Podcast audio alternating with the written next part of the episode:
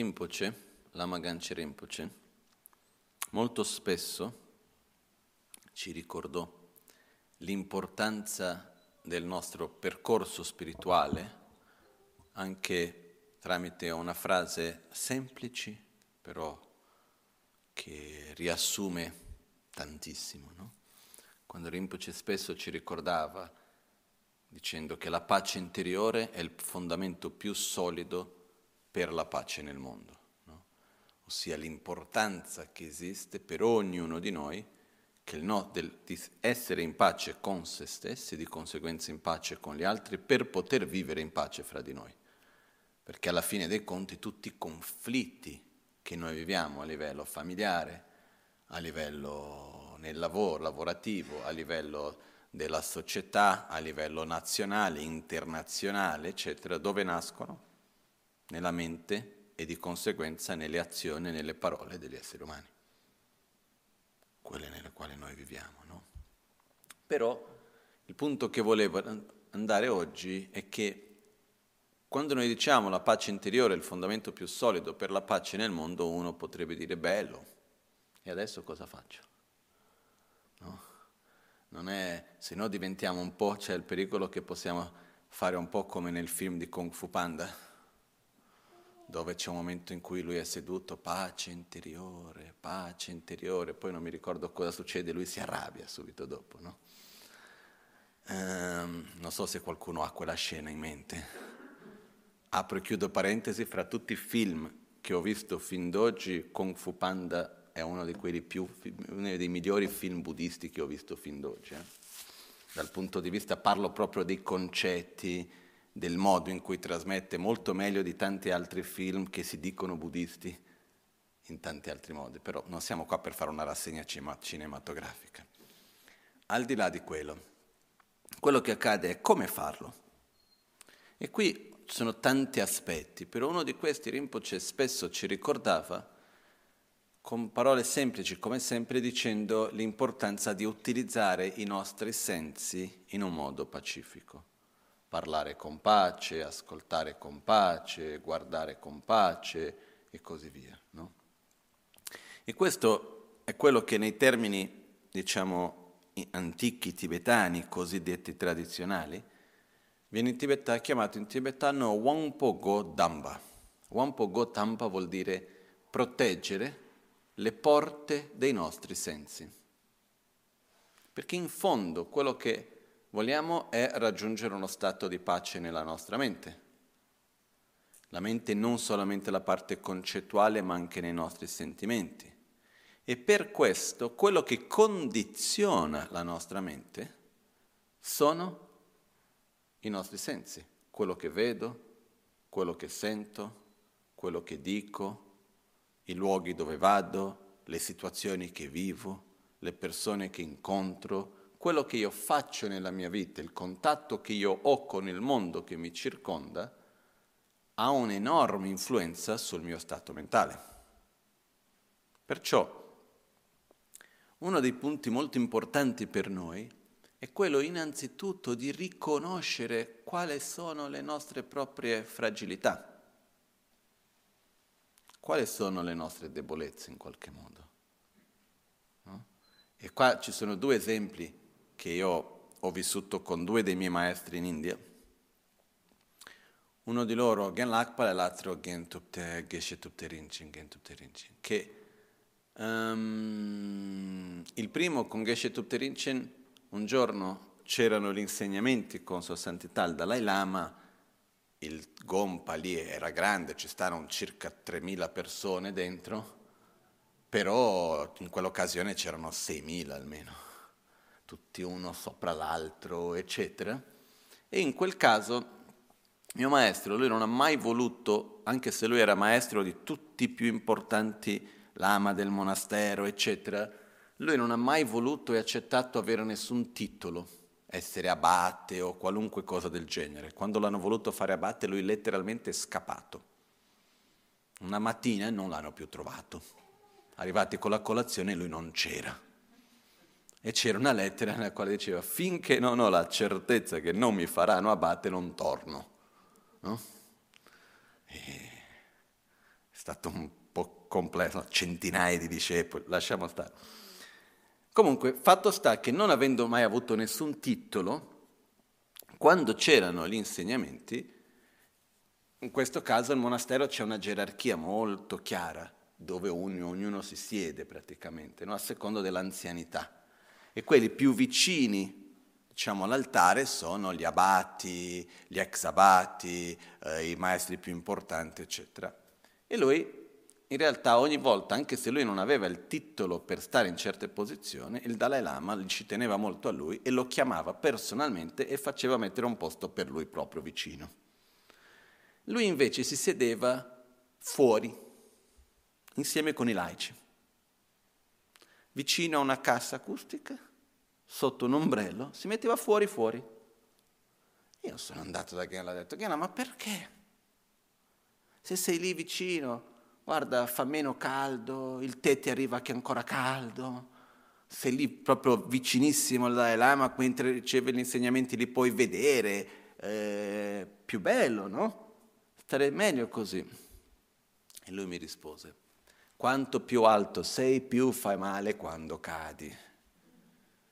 E poi mi disse, io sono lì io vado lì per ricevere gli insegnamenti, concentrarmi sugli insegnamenti, non chi è seduto dove io sono qua, cosa gli altri pensano di me. Lui ha detto, io conosco le mie debolezze. Se io mi metto lì, una parte della mia mente comincerà. Ah, vedi, io non dovrei essere seduto qua, però invece io sono qui. Cosa starà pensando quello di me? Cosa starà pensando quell'altro di me? Ah, ma vedi, sì, sono speciale, il Dalai Lama mi ha chiesto, mi ha chiamato a dire personalmente per venire a sedermi qui. Una piccola parte della mente comincia con quel dialogo lì. E lui ha detto, per proteggere me stesso io non ci vado neanche. Questo che cosa vuol dire? Conoscere una parte di una debolezza propria e dire, ok, io non vado a creare le condizioni per mettermi in una cosa che vado a coltivare una parte mia che non voglio coltivare. Gelapala dall'altra parte, in un'altra volta invece eh, gli porto un regalo. No? Arrivo dall'Italia, torno lì, porto per lui un regalo, due paia di calze. Questa storia che ho raccontato tante volte, che per me mi ha segnato, no? Gli porto due paia di calze calze bordeaux, di cotone, tipo fil di Scozia, lunghe, eccetera, perfette. Lui lavorava tantissimo, stava tutto il giorno a lavorare, nel senso lui era uno che aveva finito gli studi con il voto più alto in assoluto, era un grande praticante, aveva una grande conoscenza, per quando lui ha finito di studiare l'abate le ha chiesto di essere uno dei maestri nel monastero e lui ha risposto io non posso insegnare ciò che non ho compreso e si è messo a insegnare a leggere e a scrivere ai bambini e a lavorare. Ha fatto più di 14 anni di amministrazione, ha, fatto, ha preso cura delle costruzioni. Io dico ogni tanto il mio lignaggio nell'edilizia viene da lui, no? Però lui fino all'ultimo momento, gli ultimi due anni più o meno ha fatto ritiro, però il resto della sua vita ha lavorato. Lui si svegliava alle 3 del mattino, fino alle 6 faceva le sue pratiche di meditazione faceva colazione alle 6, alle 7 era a lavoro. E poi tornava a casa verso le 5 del pomeriggio, ascoltava le notizie, faceva le sue pratiche fino alle 9 di sera e andava a dormire. Questa era un po' la sua vita, no? Però lui passava tante ore con le scarpe andando e su e giù, eccetera. E vedevo che le calze che lui aveva erano vecchie, quindi gli ho portato due paia di calze, niente di che. Arrivo da lui con queste paia di calze, lui mi guarda e mi disse, e io con queste cosa faccio? Era anche, a Ghenlacqua piaceva scherzare anche. E io gli dico, Ghenla, cerchiamo di vedere una relazione. Scarpe, piedi, calze. Riusciamo a connetterli? E lui mi rispose, ho già due paia di calze. Mi ha fatto vedere, ha alzato il tappetto, perché nella cultura tibetana sul letto si mette un tappetto, poi le lenzuola, coperte si mette solo di notte, non si lascia il letto fatto. Per la cultura tibetana lasciare il letto fatto vuol dire che stai per morire. Uno che non toglie tutte le lenzuola dal letto quando si sveglia vuol dire che sei messo così male che non hai la forza neanche per togliere le coperte e le lenzuola dal letto. Quindi non è una bella cosa lasciare il letto fatto, vuol dire sei malato, messo male, questo è il messaggio culturalmente. Quindi uno, io avevo la mia tecnica, perché io su certe cose sono sempre stato pigro, e ho sviluppato una tecnica che quando mi alzavo perché dovevo alzarmi anche presto, che non è che mi piaceva tanto, arrotolavo la coperta insieme con le lenzuole in un modo che si arrotolavano in fondo e c'era sotto già una copertina per coprirlo, tlac. E poi al mattino si riarrotolava, la sera si riarrotolava indietro, no? Però al di là di quello, anche l'acqua mi alza il tappeto, mi fa vedere un paio di calze, dice vedi queste sono quelle pulite e mi punta il dito vicino alla porta dove c'erano le scarpe, vedi lì ci sono quelle che sto utilizzando. Io dico, sì Genla, però guarda che le scalze che tu hai sono vecchie. L'elastico già non funziona più, sono fatte di materiale sintetico che non fa bene per i tuoi piedi, che, che, alla fine sudano tanto. Lui doveva mettere quelle elastiche spesse per la carta per tenere la calza su, che poi alla fine della giornata c'era tutta la gamba macchiata. Ho detto, Genla, queste sono molto meglio. Ho parlato di tutte le qualità della, delle calze di fil di Scozia italiane, di qua, di là, lui, alla fine lui mi disse grazie. Ok. Il giorno dopo vedo altri monaci con le calze che, regalato, che ho regalato io. No? E parlando con lui, faccio un riassunto un po' così, non è che lui era un uomo di poche parole, però quello che ho capito era perché lui non si è tenuto le calze. Non perché non gli piacessero, o perché non voleva accettare il mio regalo, non era per quello. Era per quello perché esiste una differenza fra quello che ho bisogno e quello che mi fa piacere, quello che voglio.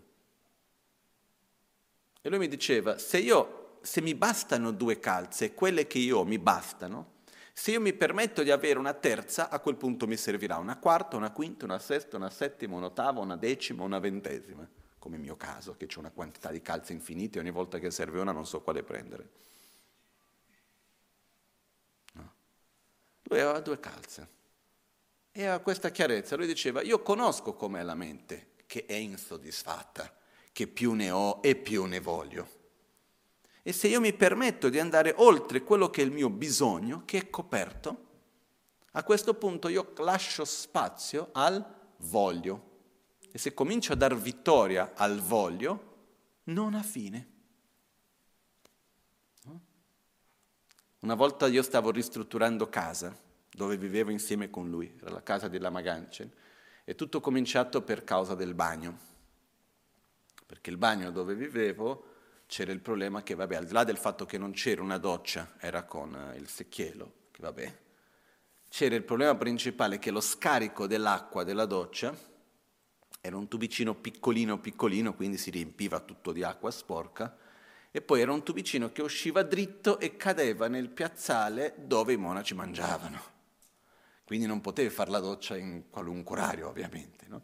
Quindi ho messo lì il tubo, ho spaccato tutto, ho messo il tubo giusto. Uh, a quel punto, visto che stavo facendo qui, lì mettiamo una doccia Visto che mettiamo una doccia, due piastrelle vogliamo mettere sulle pareti, visto che mettiamo le piastrelle cambiamo questo, cambiamo quell'altro, ma visto che stiamo facendo i bagni, mettiamo un po' a posto la cucina. Visto che c'era un lavello, quelli da bagno piccoli piccoli in ceramica, che non ci stava neanche il piatto dentro e si bagnava tutto, ok, cambiamo il lavello, ma già che stiamo cambiando il lavello, il posto dove stanno tutte le pentole, eccetera, sono tutti aperti e c'erano tanti topi che giravano lì, quindi magari non sarebbe meglio chiuderli. Però visto che stiamo facendo questo, guarda che in soggiorno c'è questo problema e quell'altro. E ho cominciato. E sono andato una cosa, un'altra cosa, un'altra cosa, un'altra cosa. E in mezzo a questo ci sono state alcune occasioni belle. Una vado da Genlap e le dico, Genlap, cambiamo il tavolo del soggiorno. Genlap mi dice, perché? Ho detto, perché è un tavolo per 8 in cui ci stanno massimo 4. Perché due gambe erano così rotte che se il tavolo non avesse due pareti su cui era appoggiato cadeva. E ho detto, Gela, cambiamo il tavolo, non è che... E lui ha detto, perché? Ho detto, perché c'è questo problema. E lui ha detto, um, quanto spesso mangiamo in più di quattro qui? Ho detto, ah, quelle due o tre volte all'anno. E dove solito come facciamo? Andiamo in camera tua, che era una camera bella lunga, con più letti alla tibetana, con il tavolo davanti, tipo come sono seduto io. E, detto, lui mi ha detto, stiamo bene quando stiamo lì? Ho detto, sì, benissimo. E perché dobbiamo cambiare il tavolo? No? Io non avevo risposta. E così varie cose, finché un giorno lui viene da me in mezzo a queste varie ristrutturazioni e mi dice, senti una cosa, qualunque cosa che tu voglia fare qua, che tu ritenga che sia necessario, sappi che io sarò qua per aiutarti in qualunque cosa. Però ricordati, più ne ho più ne voglio, non ha mai fine, il desiderio non ha fine. E quando io ho visto quello, io mi sono accorto che ero più felice prima che non avevo fatto tante delle cose, che mi andava tutto bene, che quando ho cominciato a fare di qua e fare di là e questo non bastava e quell'altro, ho cominciato a vedere che le pareti non erano belle dritte, ho cominciato a vedere che il pavimento di cemento sarebbe più bello se ci fosse un parquet, ho cominciato a vedere che c'è di questo e che c'è di quell'altro e che la luce non mi piaceva perché era una luce troppo bianca che potrei cambiare di qua e di là. Ed è entrato in un processo di insoddisfazione e lì ho preso una decisione che era smetto tutto e lascio una parte non finita per ricordarmi che tanto non si finisce mai. Quindi in cucina c'era una parte non finita, appositamente l'ho lasciata così. Però quello che voglio dire è che quando uno riconosce una sua debolezza, uno si protegge, finché quella debolezza non c'è più. Se io ho una ferita nel braccio e cammino in mezzo a tante persone, sono attento per non toccare quella ferita, no? Perché mi fa male. Se io riconosco che ho una certa debolezza, perché mi arrabbio facilmente, perché ho insoddisfazione, perché ho un senso di superiorità e arroganza o tutto qualunque altra cosa che noi abbiamo, che noi vediamo che sono dei condizionamenti, delle abitudini che non ci fanno bene, una delle cose da fare è quella di proteggerci dalle nostre proprie debolezze. Quindi io so che ho quella debolezza lì, cerco di evitare di vivere certe situazioni, di fare certe cose dove non riesco a trattenermi, dove per forza di cose alla fine cado in quella trappola e vado a rinforzare quell'abitudine lì. Quindi il non mi vado a sedere in quel posto perché conosco la mia mente e non voglio dare più a nutrire quella parte mia, non prendo una terza calza, non perché ci sia nulla di negativo in avere una calza in più, ma perché io conosco come la mia mente dell'insoddisfazione, che più ne ho e più ne voglio, e quello che mi fa star bene è essere soddisfatto con quello che ho e sono soddisfatto con quello che ho, quindi non devo andare ad avere di più, perché la mente dell'insoddisfazione funziona che più riesco ad avere, più l'insoddisfazione aumenta. È strano, ma funziona così. In realtà non è strano, perché quando noi vogliamo qualcosa, in realtà quello che noi vogliamo non è l'oggetto, è la sensazione di soddisfazione e di piacere. Però una volta ottenuto quell'oggetto e ottenuta quella sensazione, dopo di un po' la sensazione va via e l'oggetto continua.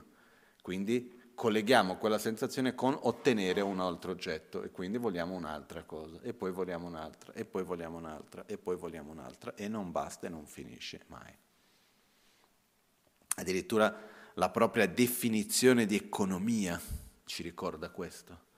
Viene detto questo sarebbe una, ormai ci sono tante definizioni di economia più moderne, ma questa è una di quelle definizioni più classiche che mi è stato spiegato una volta da un amico economista, lui diceva la definizione di economia è l'economia è la scienza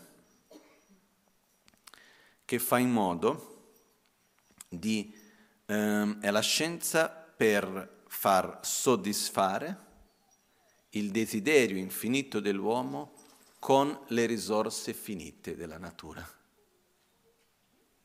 Quindi è per fare in modo di utilizzare le risorse finite della natura per soddisfare il desiderio infinito dell'essere umano. Prima domanda, come si fa a soddisfare qualcosa di infinito? È impossibile. Quindi la chiave dov'è? Nel trovare l'equilibrio fra che cosa mi serve e che cosa voglio. Però in realtà siamo partiti da un altro punto, che è capire i nostri sensi. Però su questo c'è il fatto di comprendere anche le nostre debolezze. Perché quello che ci toglie la pace interiore, principalmente, che cos'è? La paura, l'ansia, l'insoddisfazione, l'attaccamento, la rabbia, la gelosia, eccetera, eccetera. Sono stati più interiori che esterni. Però quello che vediamo, quello che sentiamo e così via, principalmente questi due sensi, influenzano le nostre emozioni o no? E dipende come noi lo viviamo. Per esempio, per la maggioranza di noi, quando vediamo le notizie su una guerra, quali sono i sentimenti che sviluppiamo? Paura? Rabbia? Possiamo arrivare a sentire odio? La Magancen, per esempio, a lui piaceva tantissimo guardare le notizie. C'è stato un periodo che aveva il canale delle notizie acceso quasi 24 ore. E io una volta un po' scocciato, disse, ma Rinpoche, tanto le notizie non fanno altro che ripetersi sempre uguale, dai, no? E Rinpoche mi disse, ma io non mica guardo le notizie. E perché sono accese? No, no, lo uso come base per le mie preghiere. Io vedo quello che succede nel mondo, visto tanto sono solo schifezze quelle che fanno vedere, e io ogni volta che c'è un'immagine, qualcosa, io prego per queste persone. Quindi nel suo caso, invece di farsi generare paura piuttosto che rabbia, eccetera, era una base per sviluppare compassione per pregare per quelle persone, per pregare per quelle situazioni. Questo è un esempio che dipende di come noi ci relazioniamo, dipende da come noi ci poniamo. Però se noi sappiamo che una certa cosa ci porta ansia, eccetera, è inutile stare lì a ripeterlo, ripeterlo, ripeterlo, ripeterlo. Proteggiamoci un po'. Dobbiamo proteggere i nostri sensi. La Magancia Rinpoche metteva per esempio in casa sua dappertutto immagini sacre in ogni direzione. L'unico posto dove mancavano era in bagno. Il resto in tutte le direzioni piene di immagini sacre. E si è chiesto Rinpoche, ma perché? Lui ha detto, perché ogni cosa che vediamo lascia un'impronta nella nostra mente. Anche se tu lo vedi di sfuggita, lascia un'impronta nella mente. Per questo vedere oggetti che hanno un significato più profondo, che sono oggetti sacri in questo senso, lascia quell'impronta lì.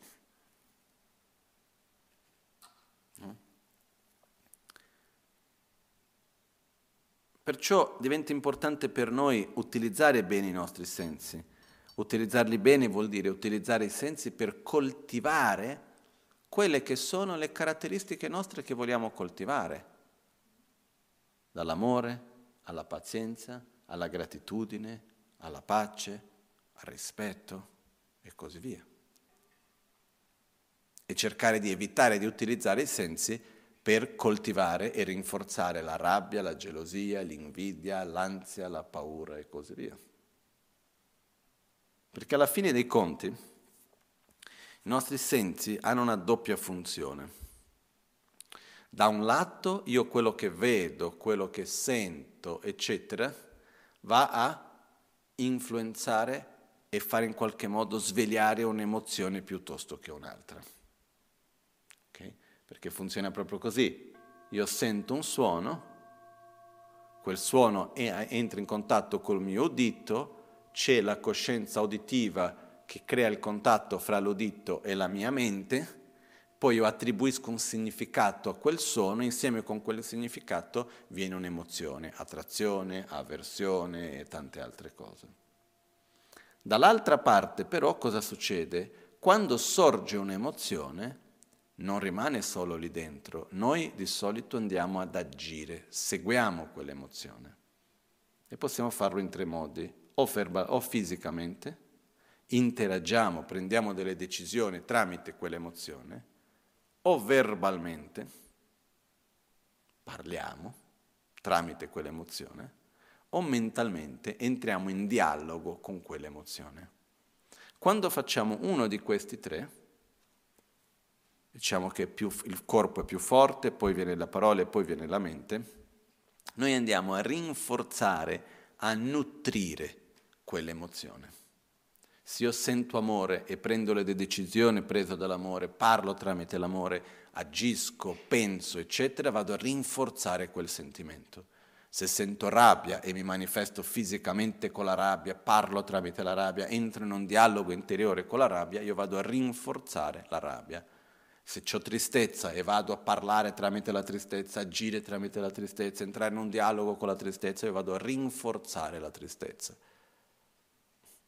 Ovviamente non dobbiamo ignorare le nostre emozioni e far finta che non ci sono, perché anche questo è un altro modo di rinforzarle. Noi dobbiamo accoglierli ma non seguirle, non bloccarle e non seguirle. Però è importante capire che i nostri sensi, il nostro modo di manifestarci anche esterno ha un peso. Per esempio, quello che noi vediamo lascia un'impronta nella nostra mente o no? Figuriamoci se addirittura i messaggi subliminari lasciano un'impronta forte nella mente. Messaggi subliminari non so se si utilizza ancora, immagino di sì in tanti altri modi. Per esempio, io sono rimasto l'altro giorno un po' sconcertato stavo cercando, facendo ricerca per prendere degli schermi per il centro dove poter mettere il programma del centro, perché ogni volta è un problema, dobbiamo stampare 20 copie, perché qua noi diciamo che ci ricordiamo dell'impermanenza anche nel programma, no? che cambia ogni due per tre, eccetera, e stiamo lì, è sempre stampato, poi quello che c'è stampato non è l'ultima versione, è un po' caotico ogni tanto, quindi stiamo vedendo di avere uno schermo dove viene aggiornato tutti insieme, eccetera. Stavo guardando gli schermi. Entro in una, un sito di una società che vende gli schermi per queste cose, bellissima, e c'aveva un modello particolare. Vado a vedere, è un modello che chiunque lo può comprare, dove tu metti la tua pubblicità, video o immagini fisse, lo schermo ha una telecamera che riprende chi sta guardando allo schermo, sa riconoscere la faccia, la direzione degli occhi e sa dire le espressioni, le emozioni e dove uno ha guardato quando. Per dire se le persone che cosa sentivano quando hanno visto l'immagine, in quale momento del video è cambiato le emozioni e dove guardavano, eccetera, eccetera. E questo è qualcosa che chiunque può comprare e può mettere, eccetera, eccetera. No? Però perché stavo dicendo questo? Per il fatto che ogni piccola immagine influenza la nostra mente e per esempio giocano su questo nella pubblicità. Per dire, in, con questo esiste per esempio uno studio che hanno fatto una cosa che faccio, fanno delle pubblicità con delle immagini pensate in un certo modo, così ho sentito dire, che con, queste, con questi tipi di schermi, con la telecamera, vedono dove l'occhio cade, in quale momento. E su questo sanno già predisporre se quella persona ha delle tendenze omosessuali o meno. E quindi sanno già che tipo di pubblicità mandare dopo. Ok? Tutto questo per quello che voglio solamente dire è che quando noi riceviamo un'immagine, per il quanto sottile che sia, lascia un'impronta nella nostra mente, noi reagiamo dinanzi a quell'immagine. La prima volta che questo tipo di tecniche di immagine subliminare sono state utilizzate era ancora più subdolo, non so quello che si utilizza oggi come oggi, ma tanti anni fa, quando è stato all'inizio della televisione e della pubblicità, si sono accorti che se prendessero un secondo di televisione sono circa 30 quadri, no? 30 immagini ferme in un secondo, se prendiamo un'immagine, un testo, un'immagine e lo mettiamo ogni quattro frame, ogni quattro quadri o qualcosa del genere e non con continuità, quindi in un secondo quella invece di apparire 30 volte apparirà 4, 5, 10, quel che sia, l'occhio non vede. Se tu chiedi cosa c'è lì, non lo vedi, però il messaggio arriva alla mente. No? Io mi è, mi è, stato detto, io non ho visto questo in dettagli, però amici che lavoravano nel cinema mi hanno detto che Kubrick utilizzava questa tecnica. Per esempio in uno dei suoi film c'è la scena finale di un uomo seduto su una sedia elettrica e la scena trasmette più paura di quello che sarebbe la immagine a principio, perché l'immagine in sé non è niente di così stravolgente, però trasmette una sensazione dove uno sente più paura e non sa il perché. Lui quello che ha fatto ha sovrapposto sull'immagine dell'uomo l'immagine di un scheletro, però che con, in modo subliminare, quindi tu lo vedi ma non lo sai che stai vedendo. Però alla mente quel messaggio arriva. Quindi quando hanno fatto le prove che scrivevano un messaggio, tu, se tu chiedevi concet- con, no, consapevolmente cosa c'era detto lì, nessuno sapeva rispondere. Poi facevano la domanda, tu avevi la risposta e non sapevi da dove avevi preso quella risposta, ma è perché c'era scritto in quel video che avevi appena visto. Quindi questo per dire, poi hanno cominciato a utilizzare queste tecniche all'inizio nelle pubblicità, poi sono state proibite.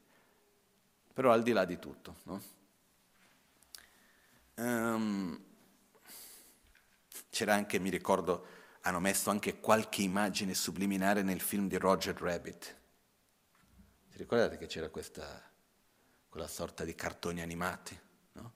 E poi dopo è venuta un po' una polemica anni dopo perché c'erano dei, delle immagini, adesso io non mi ricordo per niente, mi è venuto in mente adesso, in Roger Rabbit c'era una, la femmina bella, la bella del film, era un cartone per bambini, ci sono alcune immagini subliminari di lei nuda che non si vedeva ma si vedeva, però al di là di questo, tutto questo per arrivare a dire che se un'immagine che appare ai miei occhi per millesimi di secondi lascia un'impronta nella mia mente, cosa ho da dire su quello che è lì stampato pieno per minuti e ore? Lascia un'impronta nella mente o no? Assolutamente sì. Se non lasciassi un'impronta nella mente, uno dei business più grandi del mondo non sarebbe la pubblicità. Perché la pubblicità funziona? Perché quando vedo una cosa, quello lascia un'impronta. No? Per me uno degli esempi più clari di questo era una volta che tanti anni fa ero in Brasile e, e qui già possiamo capire un po' di cose perché sono passati tanti anni, almeno quella 12-15 anni, e a un certo punto vedo una pubblicità in televisione ed era strano perché di solito le pubblicità sono veloci e corte, questa era una pubblicità lunghissima, non finiva mai, minuti di pubblicità, ed erano immagini meravigliose della natura. La foresta, gli uccelli, eh, delle immagini dell'Amazzonia, un'immagine più bella dell'altra della natura, con una bella musica coinvolgente, eccetera, eccetera. E alla fine di tutto questo non c'era altro che arrivava il logo della Shell, no? di petrolio. E così finiva la pubblicità. In mezzo a questa immagine dell'Amazzonia c'era la Shell. No, la nostra mente funziona sulla base di associazioni. Vedo immagini bellissime, vedo il logo, quando vedo il logo associo con le immagini. Eh? Ma questo è quello che facciamo. La pubblicità funziona e la cosa peggiore è che funziona. Non lo so se vi è mai capitato di prendere Instagram piuttosto che Facebook e rimanere in samadhi stato di concentrazione unidirezionale. No? Però invece di essere immobile c'è un movimento del dito.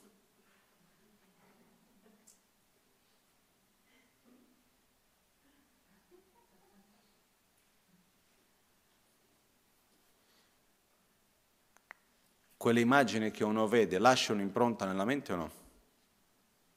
Sì. E il peggio? è che la nostra mente si abitua con una tale facilità agli stimoli che dopo di un po' senza quegli stimoli sentiamo che qualcosa manca. Perciò Uno dei, per esempio, uno dei problemi più grandi che abbiamo nei tempi d'oggi è l'ansia. Non lo so quanti, non c'è bisogno di nessuno che alzi la mano, ma quanti di noi che siamo oggi qua prendiamo ansiolitici o cose per aiutare a, a calmare l'ansia, naturali o chimici? E fra le persone che conosciamo quanti lo fanno? È una quantità spaventosa di persone. Ma perché? Perché siamo ansiosi, punto e basta? O perché stimoliamo una parte di noi che genera ansia anche? E uno di questi aspetti avviene tramite questa vita veloce, questo aspetto di una quantità infinita, continua di bombardamenti di informazioni. No? Addirittura ti manda un messaggio e non mi risponde entro mezz'ora, vuol dire che non mi vuoi bene. Relasiamoci un po'. Io mi ricordo quando ero piccolino che i miei genitori si lamentavano che il telefono di casa suonava sempre. E poi sono arrivati i cellulari e prendevano il cellulare e ha detto ma siete pazzi? Se vi lamentate che c'è sempre il telefono a casa che suona, adesso vi prendete un telefono che ve lo portate con voi? E noi adesso cosa facciamo? Abbiamo sempre lì a disposizione qualunque momento e dobbiamo sempre essere pronti per rispondere, per fare di qua e di là e non possiamo permetterci di rilassarci un po' ogni tanto. Ma più che altro creiamo la dipendenza costante di informazione, la dipendenza costante di bombardamenti di informazioni, vogliamo sapere cosa sta succedendo, cos'è, come non è. Però la domanda che io mi pongo e che chiedo a ognuno di porre a se stessi è entrare in contatto con informazioni in questo modo, che tipo di stato emotivo mi sveglia?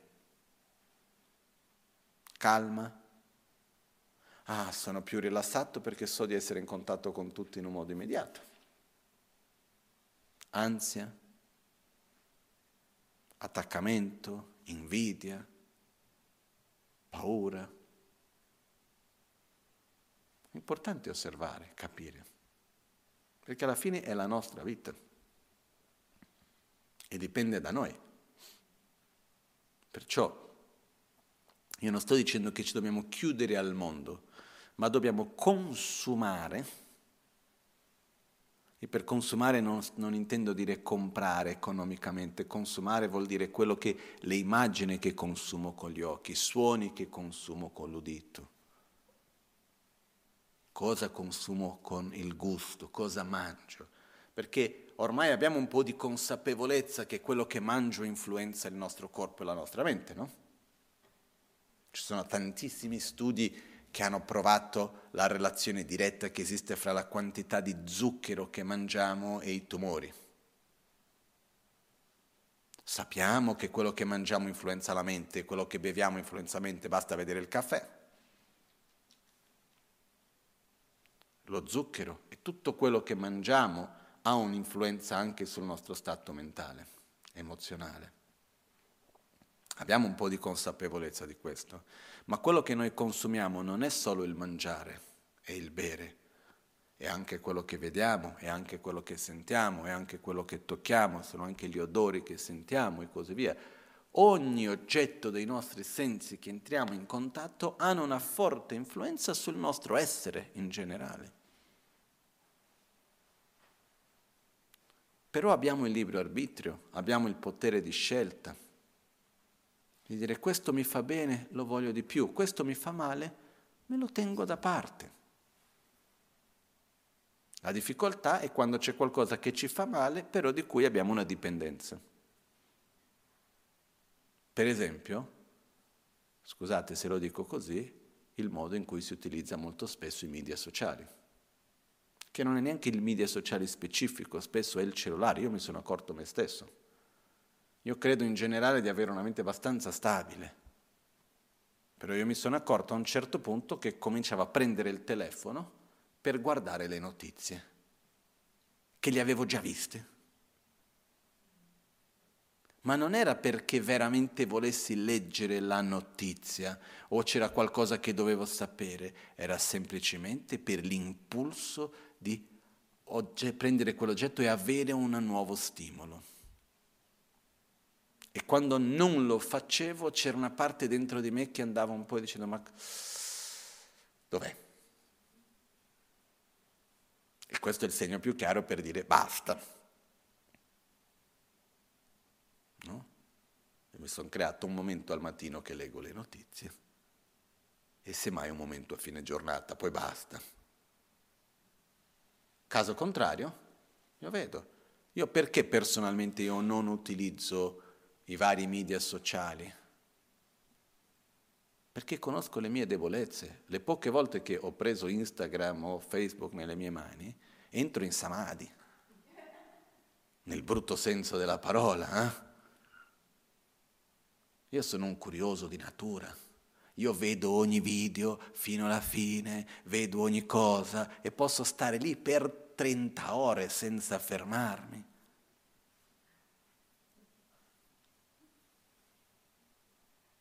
E la vita passa. E poi lascio un'impronta. Poi io ho un problema mio, che se sento una musica, quella musica entra in testa e non esce più. Per me una delle peggiori è stata quella dei, del, degli squali. Che una volta ho letto una notizia che parlava di questa canzoncina degli squali, che ha fatto un successo assurdo nel mondo, mi sono andato a sentire la canzoncina.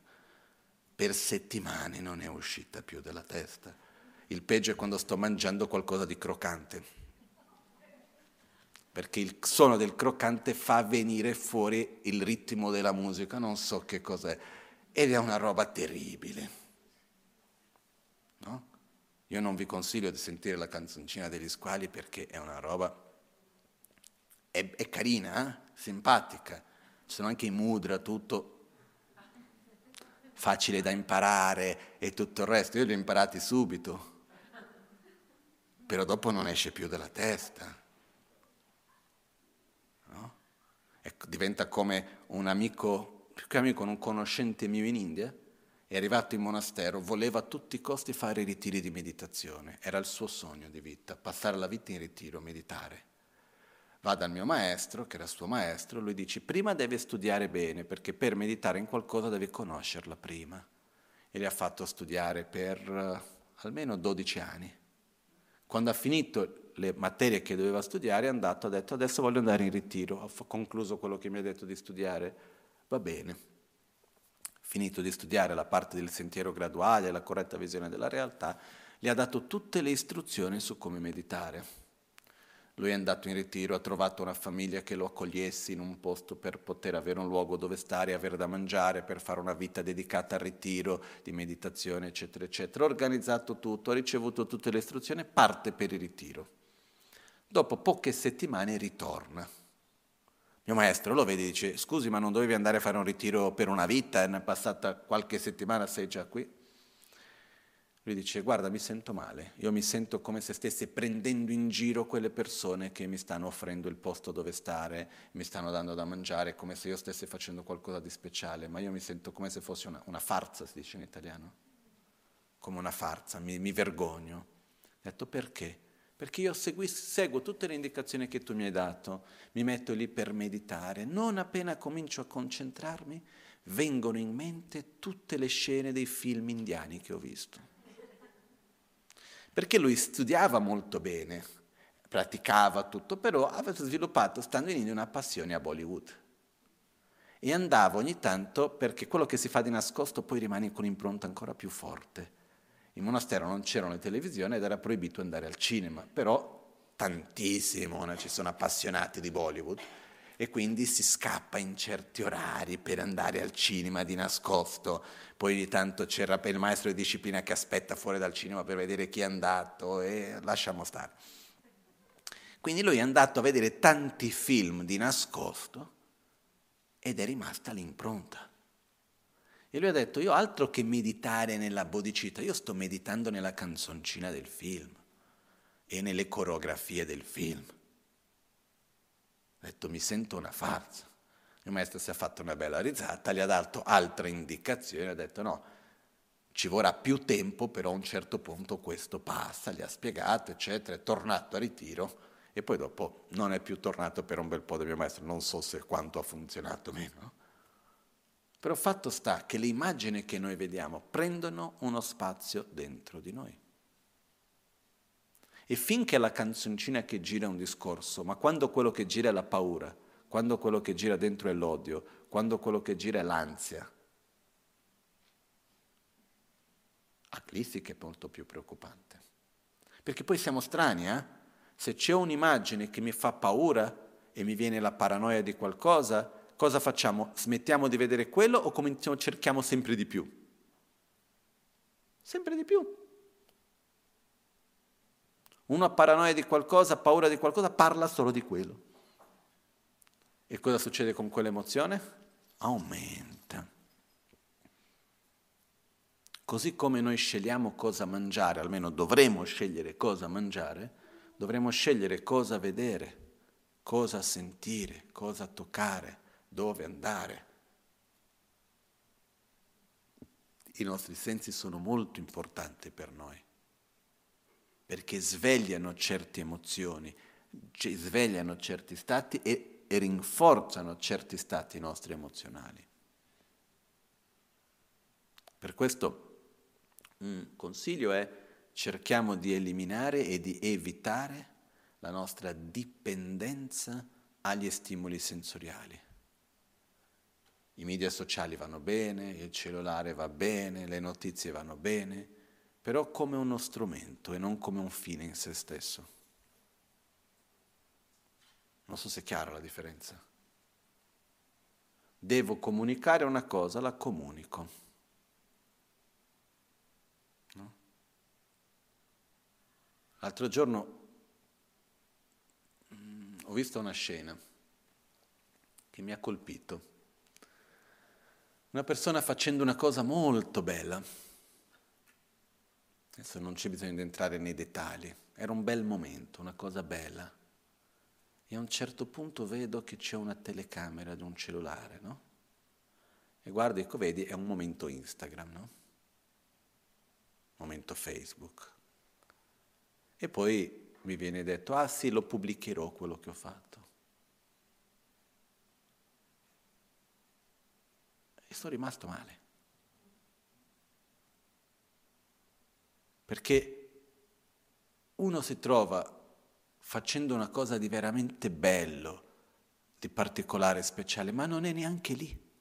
E la ragione per la quale lo fa non è neanche quella della quale lo sta facendo. Sta facendo quello perché vuole trasmettere un'immagine, perché vuole spesso avere un ritorno. Quindi non lo faccio neanche perché voglio trasmettere qualcosa di bello, in fondo lo faccio perché voglio avere la approvazione, la fama, il riconoscimento, che mi dicono quanto sono bravo. Ma cosa cambia quanti like ho o quanti mi seguono? Come diceva un amico mio, avere tanti amici su Facebook è come essere ricco su Monopoli.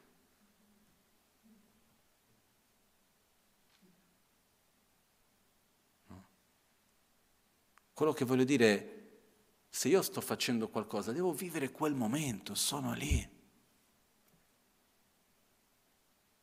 E non che sto facendo quello per dopo già pensare che faccio. Un'altra cosa è faccio una cosa bella e decido di condividere con alcune persone quello. Ok, va bene, però è subdola la cosa e dobbiamo vedere dentro di noi qual è la dinamica che si scatta. Perché quello è il punto chiave. Non so se è chiaro questo. Perciò ricordiamoci che le porte dei nostri sensi direzionano la nostra mente ed è possibile avere una mente forte, stabile, calma, pacifica, che non importa quale sia l'immagine che arriva, che non toglie il mio equilibrio e la pace. Ovviamente è possibile. Però Dobbiamo prima raggiungerlo. Finché non abbiamo, è importante per noi riconoscere quali sono le nostre debolezze. E ovviamente se mi trovo davanti a una cosa che non posso fare altrimenti, cercherò al meglio di proteggermi interiormente, di non lasciarmi trascinare da quella informazione, da quella cosa. Però lì dove ho il potere di scegliere, devo scegliere. Devo utilizzare bene i miei sensi per coltivare e sviluppare quello che ritengo che sia più importante. Perché se noi vediamo, siamo venuti da un periodo in cui c'era un argomento unico. Che era? Il Covid, che prima era il Covid, che poi è diventato il vaccino. E adesso qual è l'argomento? La guerra. Ok? Senza togliere nulla al Covid, senza togliere nulla alla storia del vaccino, senza togliere nulla alla guerra no? senza entrare in dettagli su questo, ma c'è anche altro nella vita o no?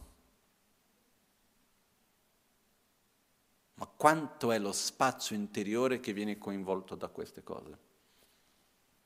Quanto tempo della nostra vita, tramite i nostri pensieri, le nostre parole, nostra, quello che vediamo, eccetera, viene consumato e nel frattempo la vita Dobbiamo informarci, dobbiamo prepararci per qualunque cosa, dobbiamo prendere delle, co- delle, decisioni consapevoli, ma per questo uno si deve informare bene, non leggere superficialmente una notizia di qua, una di là, vedere un video di qua, uno di là. Uno deve approfondire, capire la storia, capire cosa sta accadendo, sentire da una parte, sentire dall'altra. Ricordiamoci che la verità si trova fra le verità e che è nella natura umana cercare di manipolare uno l'altro. Perché se io ti parlo di un amico mio che ha fatto una cosa brutta, io cosa farò? Cercherò di aumentare quello che ha fatto di brutto, cercherò di sminuirlo o cercherò di dire a te così come lo percepisco? Cosa succede quando c'è una, qualcuno che vogliamo bene che ha fatto qualcosa di brutto e dobbiamo dirlo a un altro? Cosa facciamo? Cerchiamo di giustificarlo. Sì, ha fatto quello, però tu hai visto cosa ha subito? E cosa succede quando qualcuno che ci sta antipatico fa qualcosa di bello? Sì, ha fatto quello, però questo è già nella nostra natura umana. Quindi quando riceviamo informazioni, notizie, dobbiamo ricordarci sempre che la verità si trova fra le verità. E non ci lasciamo manipolare così facilmente. Dobbiamo studiare, dobbiamo capire, dobbiamo comprendere, dobbiamo andare a fondo e arrivare alla nostra propria conclusione. Quello sono d'accordo. Però nel frattempo ci sono tanti altri aspetti della nostra vita così importanti e così belli che dobbiamo vivere la vita al meglio.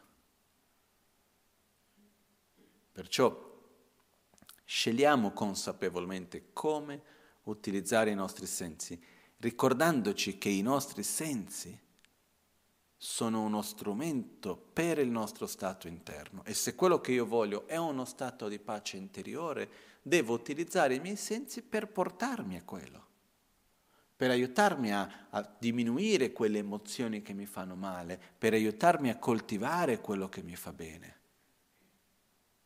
Questo è. Ok? Questo è un po' il tutto quello che volevo portare oggi, volevo condividere oggi con voi. E ehm, farlo con gioia, farlo con consapevolezza, perché esiste la possibilità di vivere con consapevolezza o senza. È ovvio che il meglio è arrivare a un punto dove uno può ricevere qualunque tipo di informazione, però sa mantenere il proprio centro, il proprio equilibrio perfettamente, però ci vuole un po' per arrivare lì. Uno come la Magancia Rinpoche ce l'aveva, però finché non siamo lì sappiamo almeno che abbiamo la libertà di scegliere quali informazioni, come, e non dobbiamo dire no, questo non voglio, però almeno vedere, ascoltare con un po' di discernimento, con un po' di attenzione. Innanzitutto su quali sono le emozioni che questo genera su di me. Quando vediamo qualcosa di sofferenza, di violenza, invece di generare odio, cercare di generare compassione. Questo è un altro argomento che non apro adesso, solamente lo sfioro. Quando vediamo della violenza, ricordandoci le parole che noi recitiamo spesso, possono tutti gli esseri essere liberi dalla sofferenza e dalle sue cause. Quando ci sono due persone, una che agisce con violenza e un'altra che subisce la violenza. Quella che subisce la violenza possono essere, essere liberi dalla sofferenza. Quello che agisce con violenza possa essere libero dalle cause della sofferenza sia chi subisce una violenza, sia chi agisce con violenza, sono tutti e due oggetti di compassione, nello stesso modo.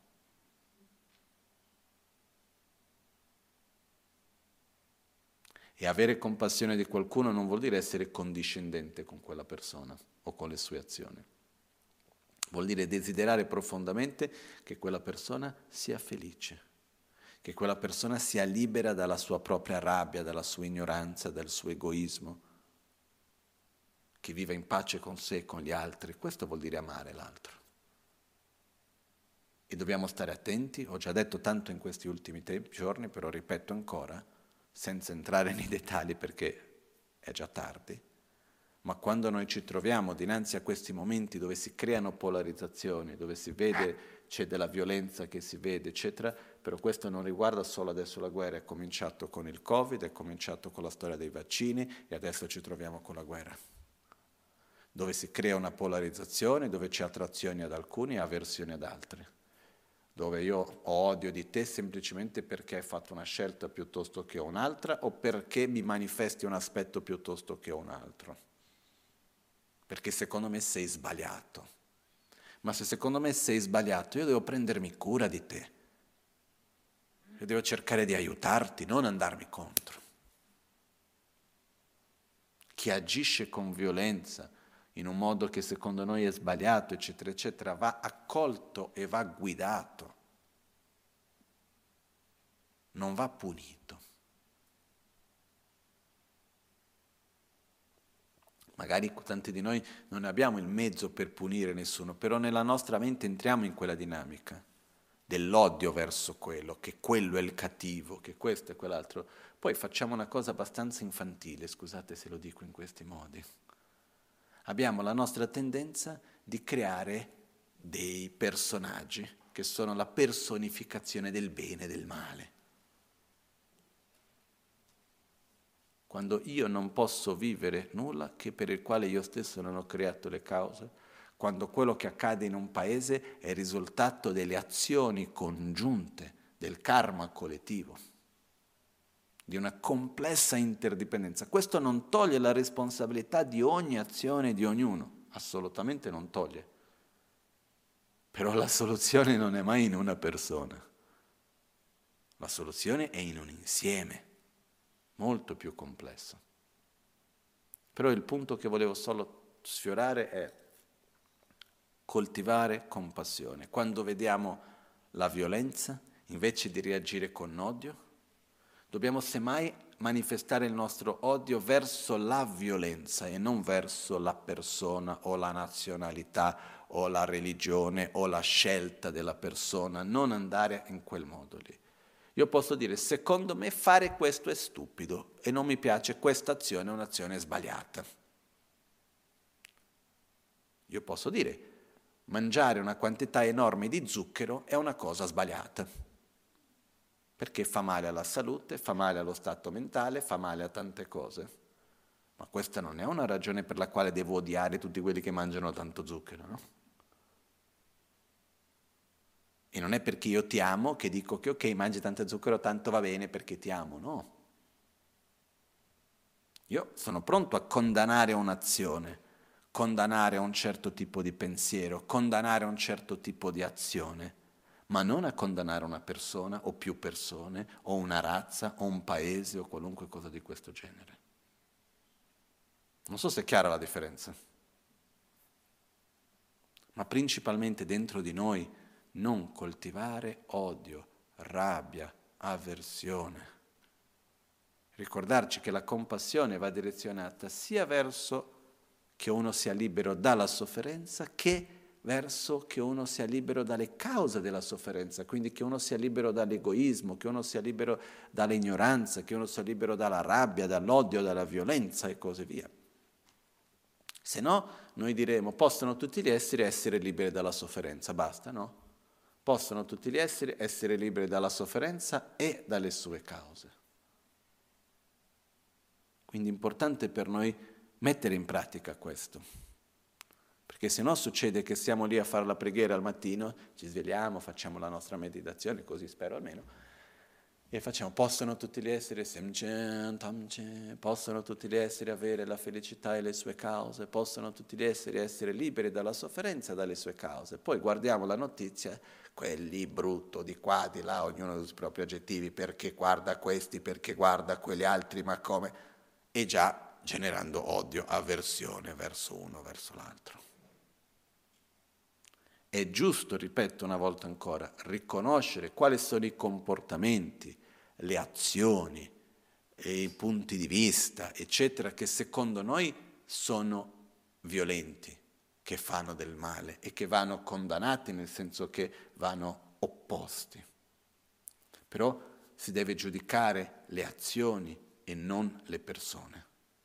La stessa cosa ricade di noi su di noi e su quelli che ci stanno intorno a noi vicini. Noi non dobbiamo andare contro a nessuno, semmai possiamo andare contro a certe azioni, a certe scelte, a certi modi di pensare e di agire, quello sì, ma non contro le persone. Chiaro questa differenza? Però è qualcosa che dobbiamo allenarci dentro di noi.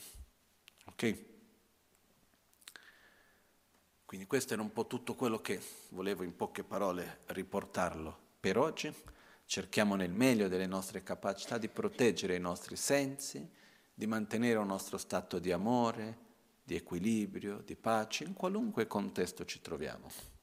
E questa è un, una possibilità che abbiamo di allenarci in tutto ciò, perché tanto abbiamo tante informazioni, tante cose, eccetera, eccetera. E per me una cosa che mi ha sempre aiutato e che mi aiuta ancora, è un sentimento interno che è non importa ciò che accada, abbiamo i mezzi per affrontarlo. Quando qualcuno viene da me con paura di una malattia, di una diagnosi, di una situazione di paranoia di qualunque genere, quello che io credo è, noi abbiamo la fortuna che abbiamo i mezzi per affrontare ciò che ci accade. Quindi qualunque cosa dovesse accadere, Abbiamo i mezzi per affrontarlo e nel frattempo dobbiamo vivere con la migliore attitudine che abbiamo, vivere bene il momento presente dove siamo. E abbiamo i mezzi per affrontare materiali, spirituali, emozionali, eccetera, eccetera. E l'importante non è tanto ciò che accade, ma come noi lo viviamo. E per fare quello viviamo bene il presente.